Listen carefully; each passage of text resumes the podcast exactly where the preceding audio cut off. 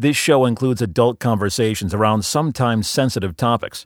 Check the show notes at cxmhpodcast.com for trigger warnings.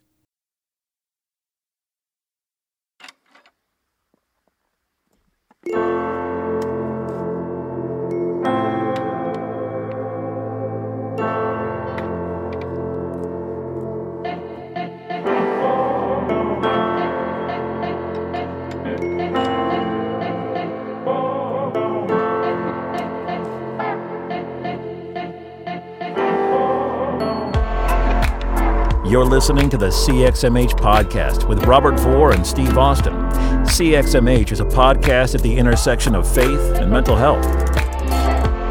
Hey, my name. Welcome back to the show. My name is Robert Vore, and I am so glad to be joined today by Pumpernickel Tryptophan, uh, the, who's Oh, driving. having Who's deja driving. vu. Yeah. I am having uh, well deja vu, yes, but I am driving. Um, I it is Sunday night right now, uh, even though you are likely listening on Monday, uh, and I am sitting in traffic on 65 North. All of you people who have to actually travel for the holidays, I I feel terrible for you because this is awful. I hate traffic. Uh, it's why I work seven miles from home and don't have to get on the interstate to get there, because this is just this is hell to me. You want to torture me? Put me in traffic. This is it. So if I curse, What do Uh, you do? You use all that time to like here. listen to podcasts and things? I, that's or, what. Yep, that's Or what record them, I guess. Sure. Yeah. We were just talking. Hey, buddy. about it right Happy holidays. This. Happy holidays. That's what I was Yeah. going to say. We were talking right before this about Christmas stuff. Yeah. You Yeah, love I it. I do love it. It's uh Yeah. it's I know it's like superficial and whatever, but there's some it just like makes me feel like cheery, you know? Like you get Special. music going and there's lights everywhere and I don't know, it Yes. feels Like feels a like club. everyone's a little happier, which isn't I mean, I know that it's a hard time for a lot of people and, and whatnot, but I I feel like the like the trees and stuff, like everything is Oh fake yes. happier. I don't know. Oh.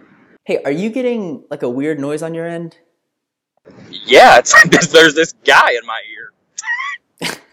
No, hold on. Let me see if I can. It sounds like. Uh,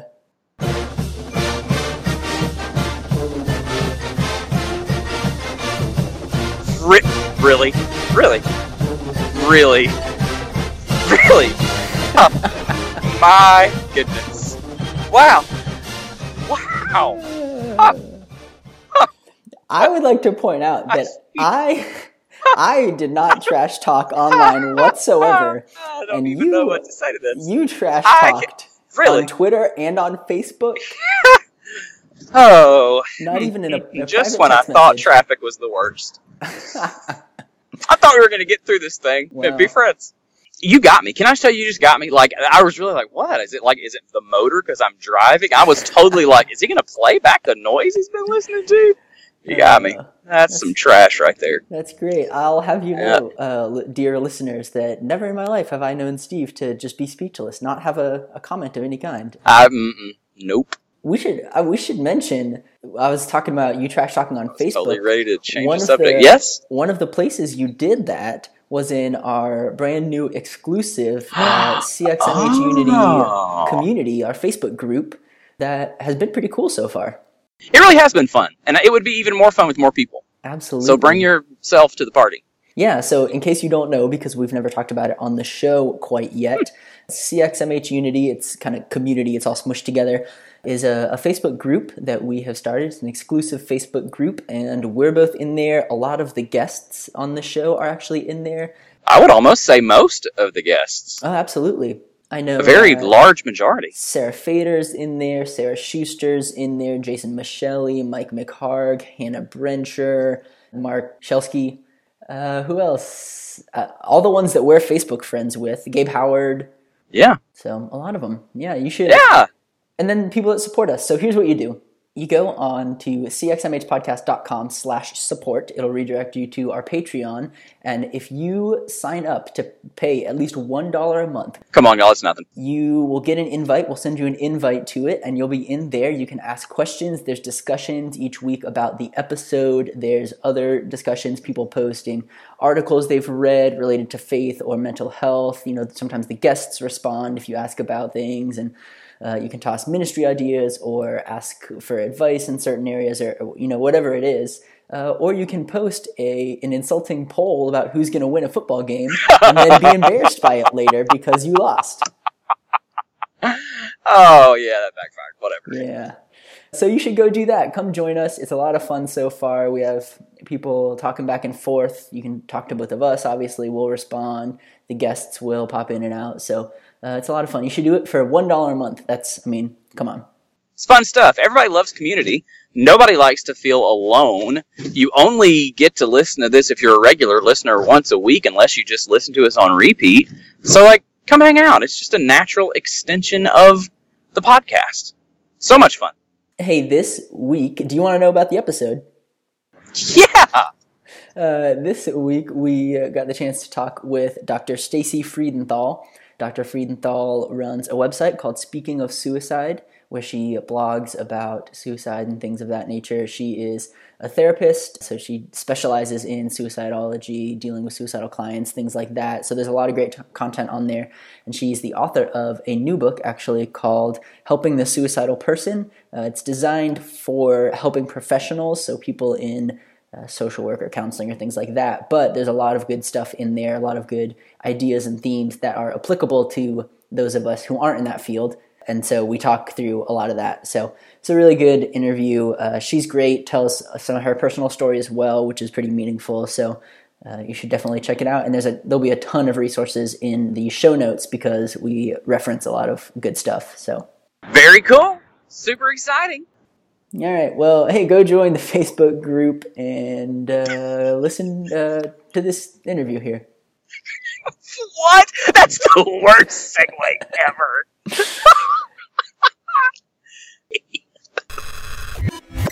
Hey, welcome back to the show. We're so excited today to be joined by Dr. Stacey Freedenthal. Dr. Freedenthal is a Denver psychotherapist, consultant, and associate professor at the University of Denver, the Graduate School of Social Work.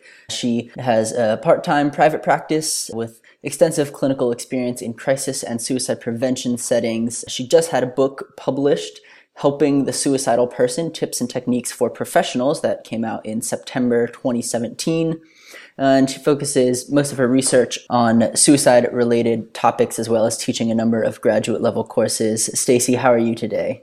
Good. Thank you very much. Thanks for having me. Of course, of course. Our pleasure. Is there anything that you want to tell us a little bit about yourself other than that that fancy bio there that I just read?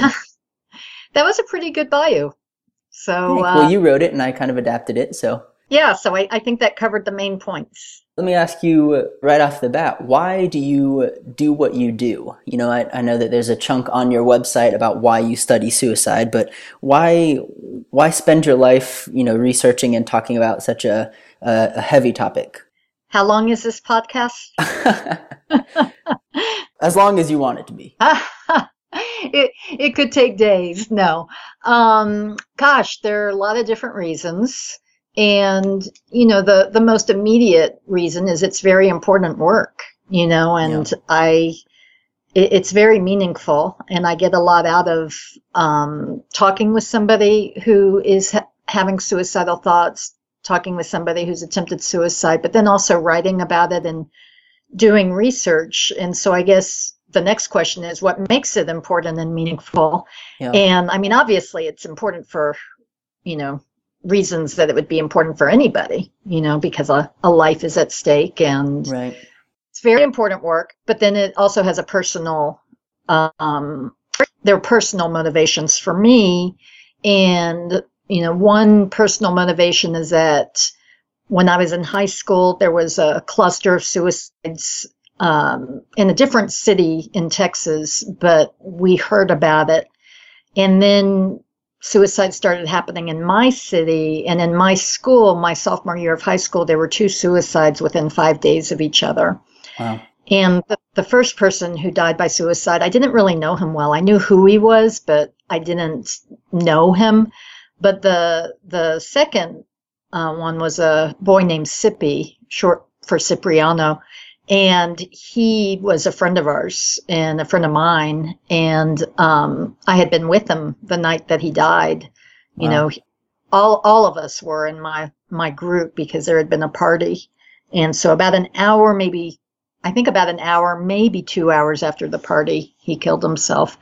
So, so, you know, that makes the topic very um, important to me to have, have had a friend die by suicide at the age of 15. Um, I was 15. He might have been 16 because it was towards the end of sophomore year. And, and then I've known other people who have had suicidal thoughts, and I've had suicidal thoughts in the past. And so it's just a very um, compelling topic for me. Yeah, I was going to ask you some about your personal experience, if if you're willing to talk about that, because I know that you wrote a piece for the New York Times called "A Suicide Therapist's Secret Past." Can you tell us a little bit about some of your personal experiences? Sure. And the first thing I want to say is I did not write that headline. Fair enough. But you wrote the article, I, right?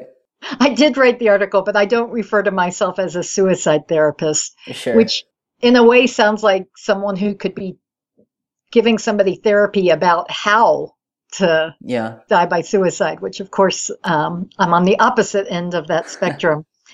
um, well, I don't know that I want to go very in depth about it, sure. but but I, you know, I, I did start having suicidal thoughts at quite a young age, around 12, and would have them on and off um, for many years. And then, as I wrote in the New York Times uh, essay, uh, I there was a an attempt in 1995, and in in a way, I mean, I, I hesitate to use this word because I don't want to like advertise a suicide attempt as a way to change your life, but in a way, it was transformative for me um, because it really just kind of opened my eyes to the fact that I didn't really want to die.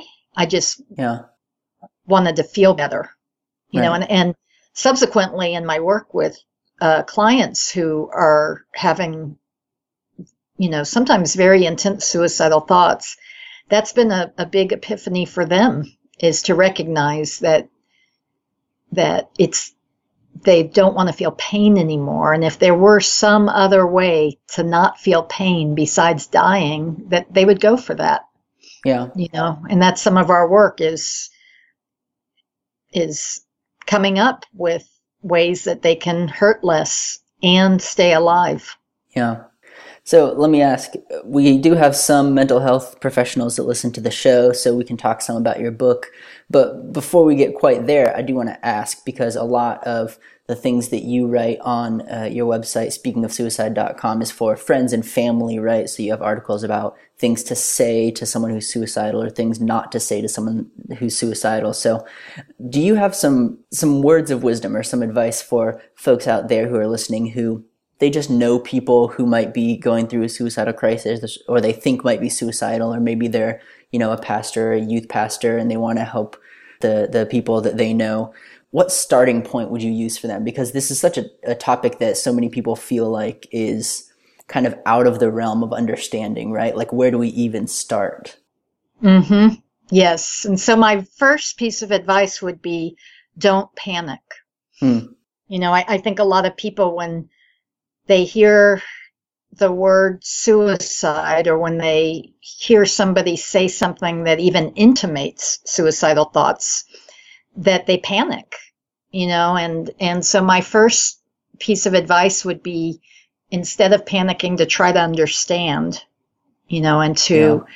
to learn more about what the person is going through what they're thinking what they're feeling uh, i recently was on a facebook um, exchange in a private group that I'm in.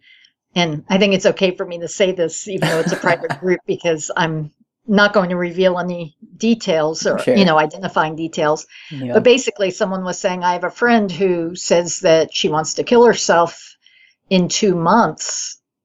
And what do I do? Yeah. And a bunch of the responses were call 911. And I can't think of many things that would be worse yeah. than calling 911 for somebody who says they want to kill themselves in two months. In two months, yeah. If they said, I want to kill myself in two minutes and I have a gun in my hand, yeah, call 911. right. You know, but and, and even then, I wouldn't say call nine one one right away. You know, I would want to say, you know, I would want to try with, okay, can you put the gun down and go into a different room?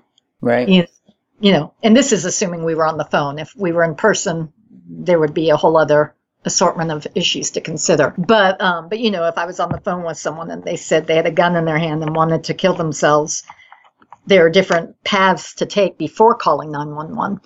But definitely, if someone's saying kind of abstractly or remotely, you know, in a, in a, in the future that they want to kill themselves, calling 911 is not going to help.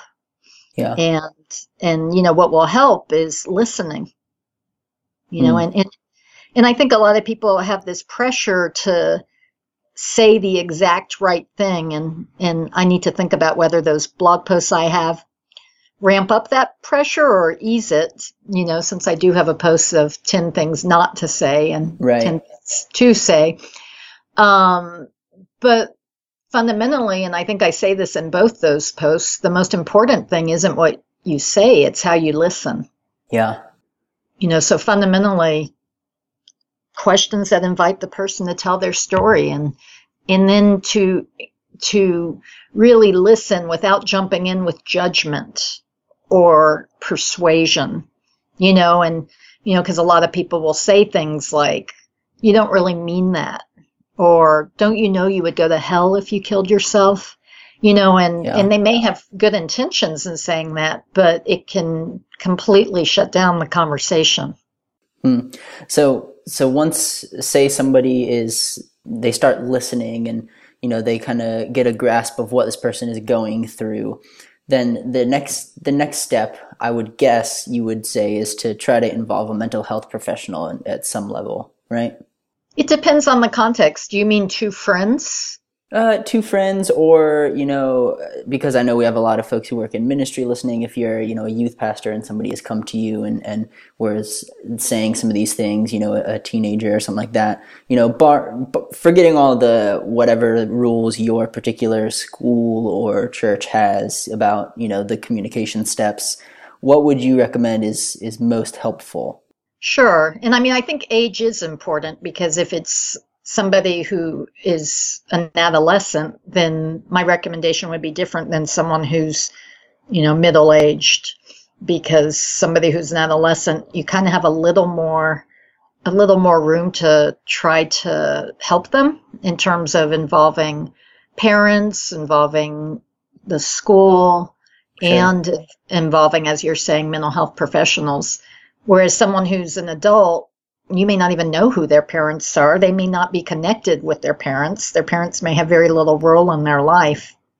And, you know, so you don't have the same connections to work with as you do with a young person. Yeah, I think, you know, with a young person, I mean, if the parents are not in a situation where they're abusing the child or, um, you know, toxic to the child in, in some way, the first thing would be to, to tell the parents and, and try to get them involved. Now, unfortunately, sometimes parents don't, don't respond in a way that is constructive and healthy you know and and that's very hard when when that happens sometimes parents will say things like oh she just wants attention she doesn't Right. really mean it you know sometimes parents won't remove lethal means from the home because they think that their child isn't really in danger and and, this happens with firearms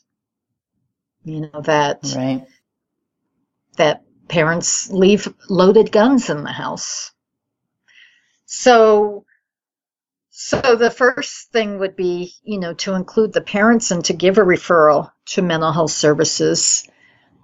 With people in the ministry, I think, you know, sometimes there's an aversion to including mental health services. And Yeah. I think that's so unfortunate because people in the ministry and people in mental health services can really be partners Yeah, and and it doesn't need to be all or nothing you know that either the person gets all their help from a minister or from a mental health professional it can be both right.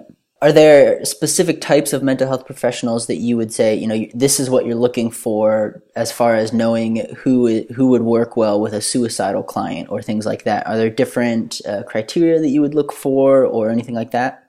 Yeah, I mean, I actually have a post on my website, and I'm not sure if you've seen it called "How to Find a Therapist Who Doesn't Panic." I because, have. That's actually where this question came from. oh, okay. because it's not only friends and family who panic, there are therapists who panic, unfortunately. And so I think, you know, what's important to look for is um, do, do they list working with suicidal people as a specialization? I mean, if they do, then right away, that is a big clue that they're not going to overreact. But there are not very many therapists who do list suicidality as an area of specialization. So in that case, I would want to know what training have they received in working with suicidal individuals. Um, there's not very much training in graduate programs, which is dismaying. Yeah. You know, some people can get through an entire master's degree in, in social work, counseling, or psychology, or marriage and family therapy, you know, all those related fields without learning how to assess suicide risk and how yeah. to help someone. So they're naturally going to be more scared because right. they don't have the skills and training. So I would want to know what training they've received in suicide assessment and intervention. And I would want to know um, what their philosophy is in working with suicidal individuals.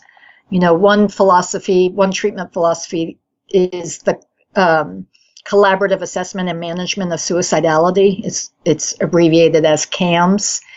And as the name suggests, it's very collaborative. And uh, you know, so if if they say, "Oh, I use CAMS," well, right away that that shows you, okay, this person knows what's involved in working with someone who's suicidal and not overreacting and being collaborative. So, but it's going to be few and far between the therapists who say that. Yeah, that's um, is that uh, David something? Am I David Jobes. Right? Okay, yeah, I think there was an episode on uh, Jonathan Singer's podcast uh, about about that a while back, if I remember correctly. If there is, I'll put a link in the show notes. If not, there won't be one. So for for lay people or people who aren't a mental health professional, right? What are their what's the responsibility there, right? Because I know that obviously we all want to help someone who's in a situation like that but there's also we don't want necessarily uh, this response of like it is our it is our singular goal and responsibility to save somebody's life right so what are the it's a terrible way of phrasing the question, but I know you've written a post about kind of the limitations in helping someone who's suicidal, right? So, what what are the kind of boundaries, if you will, of somebody's responsibility of helping someone else? Oh, yeah. I think that's a really important question because I think a lot of people feel responsible for keeping another person alive.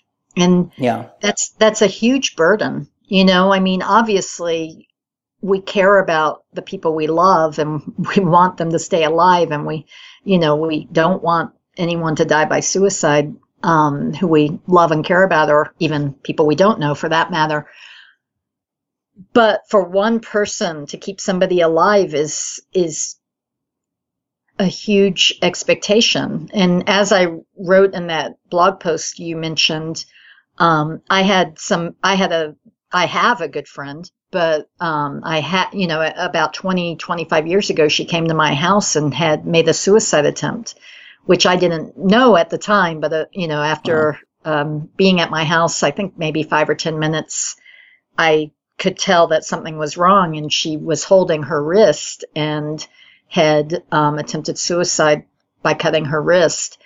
And mm. I took her to an emergency room and she needed stitches and she did not want to be hospitalized. She was adamant that she didn't want to be admitted. And the doctors said she didn't meet criteria for involuntary hospitalization because she no longer had suicidal intent. And so wow. they talked to me about taking her home with me and removing every sharp object from the house, removing every medication from the house, removing anything that could be used as a ligature from the house. So, like, you know, a belt or a tie for a robe. Sure. So I brought her home, and I mean, I was like, let me think, I was probably about 27 years old, which isn't that Okay. young, but still young. And I, I hadn't been a mental health professional. I mean, I was a newspaper reporter at the time, so I didn't have any training in how to approach this. So I did, you know, she was in my house, and I did go through and put everything in a, uh, think if I remember correctly, in a pillowcase and put it in the trunk of my car and locked the trunk. And, you know, then I went back inside and she stayed at my house and she left maybe a couple days later. And I just felt so helpless that there was nothing I could do at that point. You know, she Hmm. left my house. And and then I realized she could have left that night that we came home from the emergency room. You know, she could have left while I was in the bathroom. She could have left while I was talking to her. She could have gotten up and walked out the door. And so what I mean is that I'm not omnipotent, you know, and nobody is. Yeah. So even if if it's a parent who's staying with their child, watching their child every minute, they still have to go and do things. So, Right. you know, if it gets to the point where somebody's feeling 100% responsible for keeping someone alive, it's time to share that 100% with other people. Yeah. And usually, if somebody is in that much danger, the that that needs to be shared with a professional. Yeah. In a scenario like that, would you typically recommend, you know, an inpatient type setting as opposed to an outpatient type setting? You know, it, it's difficult. Like in my friend's case, if she had been involuntarily committed, I think that could have been very damaging for her. You know, I think it could have Yeah. really impeded her recovery to have been involuntarily committed to a hospital. But then there are people, you know, who are committed to a hospital and then come back and say, You saved my life. You know, I wasn't in a rational state of mind and I would have killed myself if I hadn't been protected. So, um, but often hospitalization, if, if someone is so scared that they can't leave a friend or a family member alone without that person being in danger, then that usually is an indicator that there needs to be what in my field we call a higher level of care. And that usually would involve hospitalization. Yeah. So um, before before I ask about the book, I caught something there that you you mentioned you were a newspaper reporter when you were 27 and had no mental health training. How what happened in between there? Like how did you switch fields so kind of dramatically? I will tell you, but can I back up to something that we were just talking about? Absolutely. Yeah, of course. Okay. And you can edit this if you need to. But I just wanted to say that um, I made the statement that if somebody can't leave a friend or family member in the room alone without that person being in danger, you know, then other people need to be involved. But I want to distinguish between that person really being in danger or the other person being afraid. You know, Sure. because so when somebody is fearful for their loved one or friend or employee or church member, you know, whatever the case may be, they're fearful that the person will try to die by suicide. That doesn't mean the person's truly in danger. You know, fear and danger aren't Right. always correlated. So I'm just saying that because, you know, being afraid doesn't necessarily mean that we need to intervene in a way where the person's rights are taken away, you know, by calling the police and, you know, Yeah, that's such a hard kind of thing to gauge, even for people who work in the mental health field. Do you have any any I don't know ideas on how to kind of distinguish between the two for for folks? well, it is really hard to gauge. And, you know, there's, there's a huge gray area. There's the, you know, there's one end of the spectrum where the person is clearly not in any danger at all because they're not even thinking of suicide, right? So, right. and then you've got the other end of the spectrum where the person is intent on dying by suicide and is saying nothing is going to stop them. And even after people have tried to help, they're still rigid about dying by suicide. Those two extremes, it's easy to know what to do, right? It's the in between yeah. where things can get really murky. And um, unfortunately, you know, there is no clear cut way to know for sure who's in danger of dying by suicide in the immediate future. There's actually yeah. been a couple studies that have come out, I think just in the last few months, maybe in the last year, that have found that mental health professionals' predictions of risk are only a slightly bit better than chance. Hmm. So flipping a coin can tell us almost as much as a professional risk assessment in terms of who's going to die by suicide. Hmm. I wonder if, because that's not a re- very reassuring piece of information, but I wonder if that's related to, like you mentioned, a lot of graduate schools not having any training in this area. I know I took a, a course in suicidology, but it was an elective, so like not everybody did. So I wonder if, you know, if we could get people going through graduate programs and things like that more training, obviously we would we would at least hope that maybe that percentage would rise or that number would rise. Yeah, and it certainly couldn't hurt, right? But I, right. I, I need to look at those articles more deeply because two questions that come to mind for me are what assessments were they looking at? Like what method of assessment? Because I think they were right. looking at standardized risk assessments. And my other question so not is using how, the Columbia or anything like that. I think see this is where I'm not sure. I think they might have been using like this some of the Beck instruments, like the scale for suicidal ideation. Okay. Yeah. But it's been a while since I looked at that, so I need to look again. But the other piece of it is I would I need to refresh my memory on how far out they're trying to predict suicide because the further out you get, the more and more impossible it is. You know, yeah. human behavior just can't be predicted. Um, but when we're talking about is this person going to die by suicide within the next 24 hours without intervention, I think people are more skilled at being able to say, okay, this person isn't in imminent danger. Then we've yeah. got the gray area. And then we've got people who are clearly in imminent danger. But I think that, yeah. but, but then the trick is, is you can't test that. You can't say, okay, now let's go see who dies by. Right, right. Hmm. That's interesting. Okay, so now we can, I guess, jump back to the question about how you got from being a newspaper reporter to being a suicidologist. Yes, yes.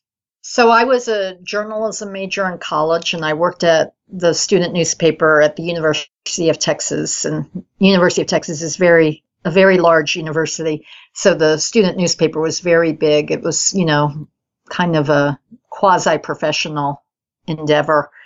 And then I had some internships in college. So when I graduated, I got a job at the Dallas Morning News in Texas. And I really, really liked journalism until I really, really didn't. and, you know, it was kind of a love hate relationship. And one of the things that I really didn't like about it was that I was on the wrong side of the helping equation in my experience. And by that I mean I was working with people in the midst of crisis because a lot of my newspaper articles were going to the scene, say, of a courthouse shooting and interviewing witnesses or going to the emergency room after the courthouse shooting. And this really did happen. There was a courthouse shooting that I um, covered. Going to the emergency room after the courthouse shooting and interviewing family members and friends of people who had been shot. And you know, they were this they were in the midst of a traumatic event and I was just interviewing them so that I could fulfill the curiosity of readers. I wasn't interviewing them to try to help them. I didn't know how to help them. And that really wore on me that I was really what I felt like was I felt like I was trespassing in in their yeah. in their tragedy really and not with good aims, you know, and and yeah. that came up a lot in my work. Um, and and in the work I witnessed of others. One night there was a, a man at a shoe store in one of the cities outside of Dallas, and he had taken customers hostage. And he had a gun. And if I remember correctly, he had just learned that day that he was HIV positive. And this was in the mm. 1990s when that was much more of a, a death sentence, right? You know, than, yeah. than it is now. I think that's what had happened. So we were making calls from the city desk and the police said, stop calling because you're putting these hostages' lives in danger. You're upsetting him. You're agitating him when you call, you talk to him. We need to be the only ones who talked to him. And one of the reporters said to me, I don't care. I want to get the story. Wow. And that, that was very upsetting to me, you know, and I, I was like, you need to stop calling. And he said, the police can't tell me what to do. You know, hmm. freedom of press. And so, so that, you know, was one reason that I didn't stay in journalism. And, and really, it's a segue to how I got into social work. But there were other reasons I didn't stay in journalism too. And one was that, um, I mean, there were more pragmatic reasons. One was that I got carpal tunnel syndrome and tendonitis from all the writing and Gosh. just things like that. But but that really you know illustrates why then I did go into social work and and in my admissions essays, you know, my application essays, um, I did write about that, about feeling so helpless and about wanting to be able to help but not knowing how, and yeah. that I wanted to know how. That's awesome. So, this new book you have, Helping the Suicidal Person Tips and Techniques for Professionals. How did this book come about? Did you set out on purpose to write this book? I mean, I'm sure it's a culmination of many years of, of study for you. So, tell us a bit about this book. Sure, sure. Um, I did. I did set about to write it intentionally. And really, I wanted to fill a need that I had for myself, too. I, I looked for a book like this and I couldn't find one. And what I wanted was a book that had really concrete tips about okay, I've got somebody sitting in front of me who wants to die by suicide. What are some good things to do? And in looking at all these different books, I mean, basically, what the book is that I just wrote is a book that saves people from having to read about 30 different books and 200 different articles. Right. Maybe even right. more than 200, probably well over 200 actually. So, um, so in, in looking at different books, I found, you know, one book talked about things from one perspective, another talked about what to do from a different perspective, but there wasn't integration, you know. So, okay, so this book talks about how to help somebody using cognitive therapy. This book over here talks about how to help somebody using CAMS. That book over there talks about helping somebody with behavioral principles. All three of those books are very useful books, but they are omitting things from each one is omitting things from the other two. Right. So I wanted to bring it all together into one place of the different things that you can do when you are working with somebody who who might be thinking of suicide, in which case the assessment piece of the book is important. And then somebody who you know is thinking of suicide, and that's where the intervention techniques are important. Yeah, and that's one of the things that I think catches my eye about this book is it has practical things like safety planning and assessment and treatment planning and things like that. But the first bit of it has to do with you know having professionals examine their own personal experiences and their own thoughts and biases around suicide. Why is that so important? Well it's one of the competencies. When you look at the published list of competencies for what people need to be able to work effectively with someone who's at risk for suicide um, i think it's competencies put out by the american association of suicidology but um, i'm kind of blanking on that right now yeah. But even before I knew it was one of the competencies, um, it was something I was coming across in, in other literature too. And that's just that we're going to bring biases to whoever we talk to who's thinking of suicide. And there's no way for those biases to not affect the work that we do.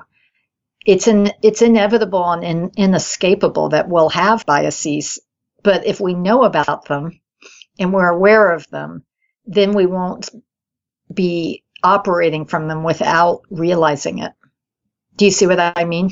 Yeah, yeah. No, I think that's such a huge part for all of us. I mean, obviously, mental health professionals, you know, talk about that a lot, but for everybody to realize kind of their own where they're coming from, their viewpoints, their perspectives, especially in a topic as important as suicide, you know, even if you're in ministry or you're just a friend, you know, to kind of pause and think about your own reactions, uh, I think is, is really important. So I love that. Well, and I think also what's important is I'll have people say to me, especially my students, will say, Well, I'm not biased, I'm neutral about suicide. And there's no such thing.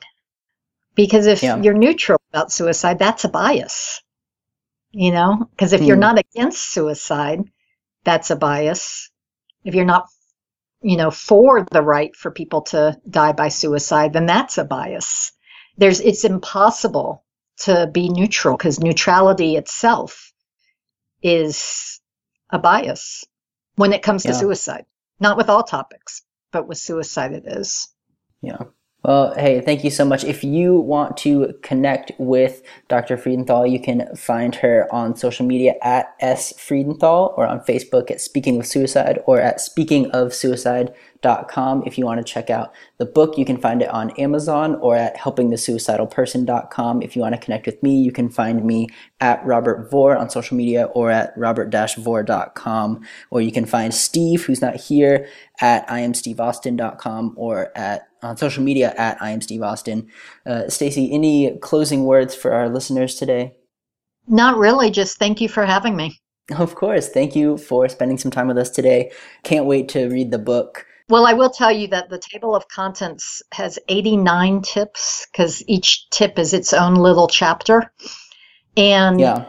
I like to say that just reading the table of contents is educational. Yeah, I've looked, I know that that's on the the website there and I've actually looked through that some, which is part of why I'm so excited to read it because that table of contents looks great. I mean, I I have probably too many books on suicide because it's an area of passion. So to have them all kind of like you mentioned in one place is going to be a phenomenal resource for a lot of people. Well, great. Thank you. Thank you for saying that. Well, thank you so much for joining us. I hope you have a fantastic rest of your day. Thank you. You too. Thanks for listening to the CXMH podcast. Want to score some major brownie points? Leave us five stars and an honest review on iTunes. Follow us on social media at CXMH Podcast and email us with questions, comments, and interview requests at cxmhpodcast at gmail.com.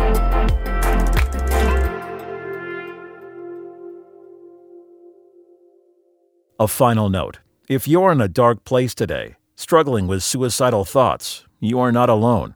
Professional help is available 24 7 at 1 800 273 8255.